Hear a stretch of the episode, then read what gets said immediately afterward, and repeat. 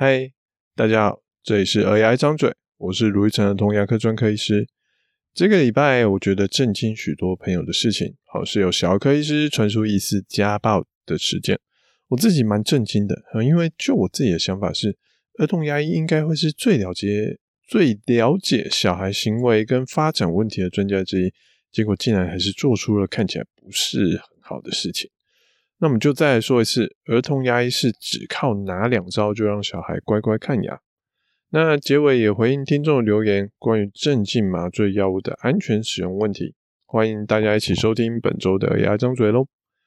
那一样啊，我帮大家省时间，我先说快速的结论。好，第一个，家暴或说任何借由外在惩罚、外在肢体的暴力来做的惩罚。来试图让小孩改善行为的方法，撇除道不道德，好，就结果来说，并无法让小孩行为变好，反而让小孩的行为会随着时间恶化。第二个，儿童牙医主要是靠正向强化，好，就是奖励，还有漠视来引导小孩朝我们的目标行为前进。第三个。至少就我合作的麻醉医师来说，好，他们使用的镇静麻醉药物 BZD，好，三岁以下只要不要超过三个小时的麻醉时间，还有或是年纪三岁以上的小孩使用这些种麻醉药，都还算是蛮安全的。那详细的情形就请和儿牙医师还有麻醉医师讨论哦。那我们进入今天的故事。哦，大概在上周末就开始在 FB 滑到有一个小儿科医师，哦，好像还算是个小有名气的小儿科医师，说他可能有点宠坏了小孩，造成小孩的行为问题，所以为了拨乱反正，他要开始当起严父，去好好的去管教好小孩的行为，用肢肢体上的疼痛来让小孩有一些记忆。那我看到这边其实有点冲击。好，那真相是如何？说实在，我不知道，我没有真正去接触，不管是爸爸妈妈还是小孩。说实在，我们不要，我应该说，我不知道他真相如何，我们就先不谈他这个案件实际的状况如何。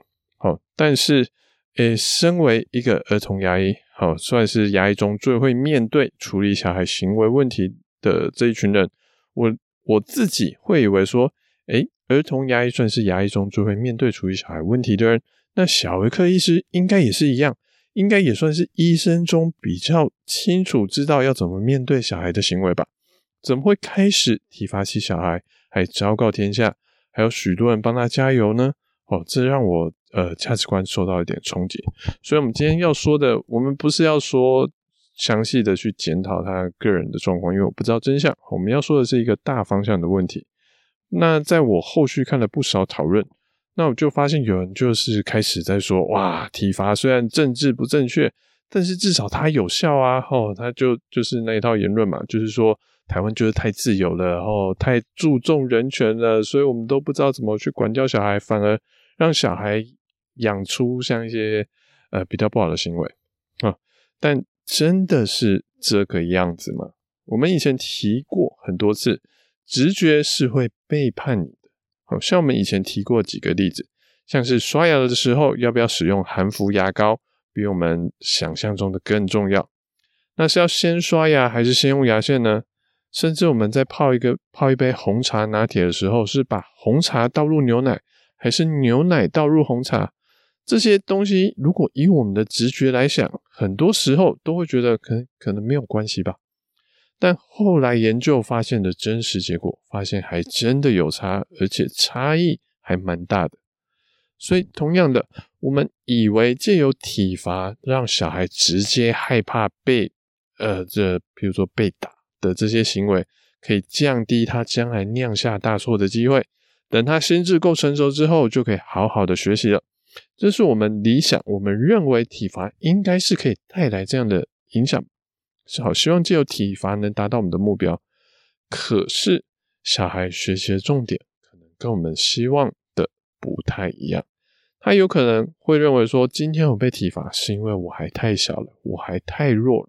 所以，只要我是强壮的一方，只要我是大人，甚至搞不好只要我是男性，我就可以去欺负小孩子，去欺负弱小，去欺负其他诶比我还弱的。那些人，他可能会以为只要对方有犯一点点的小错，我就可以无上限的去打他。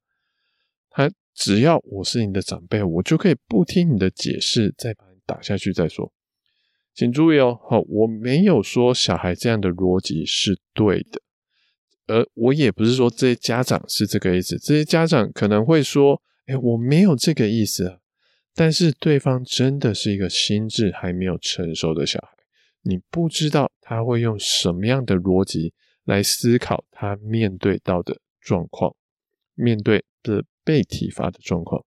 你希望他从此不要被偷东西，搞不好他想的是：哎，我以后为了不要被打，所以偷东西的技巧要再更好一点，不要被发现就没有事了。或是他只要长大，他够大能接得下你的拳头，他就可以再来偷东西了。所以回过头来，到底我们的假设，我们希望体罚带给小孩的效果有没有朝向我们的目标？这需要实际的研究，让证据来说话。那应该有许多人都看到了，就是二零二一年的一篇研究。这篇研究我放资讯栏，好，他分析了六十九个有关体罚的长期研究，去把它统整。那研究的结论是说，体罚带给小孩的影响是负面的。好，再说一次，体罚带给小孩的影响是负面的，而且这负面的影响会随着时间越来越严重，而且它也不是全有全无的那种感觉。他发现，你体罚的程度越糟糕，它带来的负面影响也会跟着越多。所以，研究证据再次打翻我们对体罚的美好想象。回过头来，好，我常常会跟家长说。儿童牙医之所以能帮小孩看牙，除了精通后小孩乳牙的状况，因为乳牙并不等于说缩小版的恒牙，它其实是有一些要额外考虑的事情。另外一个重点就是我们要能够好好的引导小孩，让他们能够乖乖的让我们看牙齿。我想儿童牙医跟小儿科医师的最大差别就是，小儿科医师真的需要帮小孩，呃。让他撑住，不要乱动的时间，可能是检查喉咙一两秒，可能是打针的时间三五秒。但是儿童牙医他需要小孩乖乖不动三十分钟，甚至更久，来让我们去补好一颗牙齿，去做一颗牙齿的收神经，甚至拔牙。所以儿童牙医他需要更长、控制度更高的小孩行为管理。那我知道有些听众就是小儿科医师啦，好，我没有冒犯的意思，就是我们专精的地方并不太一样而已。当然，一些年纪太小，或是三岁以下，或是一些呃有特殊状况的，我们会使用束缚板或是药物，哦来控制小孩的行为，让他能够顺利的看牙。但是在那些可以沟通、拒绝沟通的小孩身上，我们不会用体罚的方式来让小孩听话。哦，你如果遇到一个儿童牙医说：“诶，你再不乖，我就要打你一下，我就要揍你一下。”哦，遇到这种牙医。赶快跑！他绝对不是一个很好的儿童牙医，所以我们儿童牙医在做的事情来来回回就是两件事情：做得好就称赞他，而且最好是立刻称赞，不要做完隔一天才称赞，而且要告诉他我们是为什么在称赞他。做的不符合我们预期的行为，只要漠视，也就是没有反应就好了。只要靠这两件事情，好就够了，不需要去骂。不需要去体罚，我们只要称赞跟漠视，就可以让小孩慢慢愿意陪我们去看完牙齿。甚至有时候，小孩愿意听我们说话，愿意配合我们，不是因为我们的技术有多好，而只是因为我们跟小孩有足够良好的关系。像我们常常说的，诶，有关系就没关没关系嘛。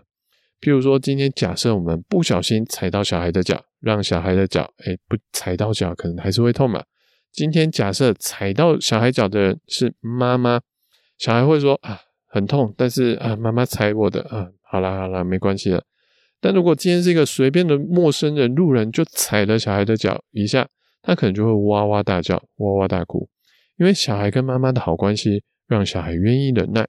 好，可是陌生人没有关系，他就不愿意这样子忍气的吞声。这就是为什么我们不希望体罚的原因。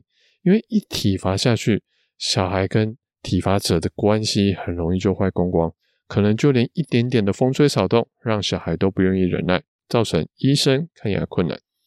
漠视跟正向强化跟奖励，好，要怎么做？不管是文章或是 Podcast，已经说了很多次了。好，欢迎有兴趣的听众再多用关键字去找找。好，就找我的名字。好，在家看着末世啊，行为管理啊，好，奖励啊，我可以去找找看。我就说说我最近遇到的一些状况就好了。好像有一个第一次来的七岁小妹妹，她第一次来的时候，哦，风吹草动都会让她说起来。我拿个镜子，手伸出去，她就开始捂住嘴巴说她不要看牙。可是到第二次的工具介绍，慢慢的，她听到我们拿呃，听到我们这些牙科工具的声音，哦，会吹风，然后给她手喷喷水，她笑得超开心的。我觉得这两次的状况差超级多。他明明是个在别家牙医看牙哭到被退货的小孩，但在我们这边看牙能够看到他自己笑出来，就让我非常的开心。可是同样的，上个月也有另外一个七岁的小女孩，她说什么话？他不是对着我说，他是透，他是对着妈妈说，他要透过妈妈，然后再叫妈妈传话给我。哦，当然我们有制止这样的行为，但是呃。小孩子这样做，妈妈也没有要停止的意思，所以会变成说，小孩跟我们医生他并没有个直接的沟通管道。有什么事情，小孩是眼睛看向妈妈，好，妈妈就会赶快去接话。当医生跟病人没有一个直接的连接，治疗上的过程就非常的辛苦。这个小妹妹治疗一次，好，妈妈就说好了好了，好，小孩说他要回去，他觉得这样看牙好辛苦哦。医生，我们先休息三个月好了。哦家长真的想要这样做，说实在，呃，我们也没有办法去拒绝啦。好，可是小孩的蛀牙还有好几颗，好五六颗以上，我真的不知道他治疗完这些牙齿会花多久时间，而且会不会最后一颗治疗的时候，他已经变得多么的严重。那我要提醒大家的是，哈，为了建立起关系是需要时间的。如果是为了治疗蛀牙而临时跑来挂号，会让医生没有一个完整的时间跟小孩沟通。造成诶，小孩也没有时间跟医生好好的建立关系，这样其实医病关系特别的紧张，会让后续的治疗越来越辛苦。所以有时候虽然蛀牙很紧急，但放慢步骤、放慢节奏，让小孩能好好的跟医生配合，也是一件很重要的事情哦。毕竟建立关系是需要很久的时间，但打破关系只需要一下下就可以完成了。所以希望大家真的能放下体罚，那是个看起来我们以为有效的事情，但其实不管短期或长期都会有负面影响的事情。我听到有人说，就是因为没有体罚，所以是让小孩觉得犯错哦没事才会引起这么多的问题。但这里面其实被偷偷换了一个概念，就是没有体罚不代表没有其他的惩罚或是任何遏制小孩继续做坏事的手段。漠视不是放任给他做，是让他做不好的行为时，不要让他得逞，那就是他的惩罚了。像小孩哭了，哦，就可以不用刷牙，那就是他得逞。可是他拼命的哭，我们还是得把牙齿刷完。我们不用骂他，只要继续刷，就算是完成我们的漠视了。好，希望大家能够呃。多利用称赞和漠视来引导小孩的行为，好像我们前面几集用一有一个小孩一天刷六次牙，他就变成一个能够乖乖刷牙、乖乖检查牙齿的小孩喽。那希望大家就能够破除我们的直觉好带来的错觉，呃如果有需要协助帮忙的，好，请好好找专业的人去帮助协助沟通，好去面对小孩，不要用体罚来造成更多更多的问题。好，那虽然节目蛮长了，好，不过我们接下来念一个听众留言，他没有具名，好，那以下是他的内容。他说：“请问卢医师，苯巴比妥会影响小孩智商？那舒眠麻醉会影响小孩智商吗？有医学实证建议多大以后几岁好接受舒眠麻醉比较不会造成脑部伤害吗？或是什么样的牙齿状况不能等？权衡之下，你还是会建议，即使。”还小，仍建议一定要舒眠麻醉处理。好，以上是他的问题。好，那感谢这位不具名的观众留言。好，是我的回应是，就我自己的了解，还有跟我合作的麻醉医师的解释来说，现在常说的舒眠，也就是镇静麻醉，我合作的麻醉医师他们使用的主要药物叫做 Midazolam，好，M I D A Z O L A M，它是一种苯二氮平类，好，也就是。BZD 的类的麻醉药物不太一样。那目前跟就是跟苯巴比妥不太一样。好，那目前根据美国食药署 FDA 的建议，还有目前相关的研究都显示说，三岁以上的小孩，不管你麻醉多久，都没有影响脑部发展的疑虑。至少现在没有看过相关的案例。但是三岁以下的使用就要注意了。好，小孩如果三岁以下，如果使用的麻醉时间超过三个小时，就有可能对脑部造成危害。可是如果少于三个小时，那倒是没有显著的影响的。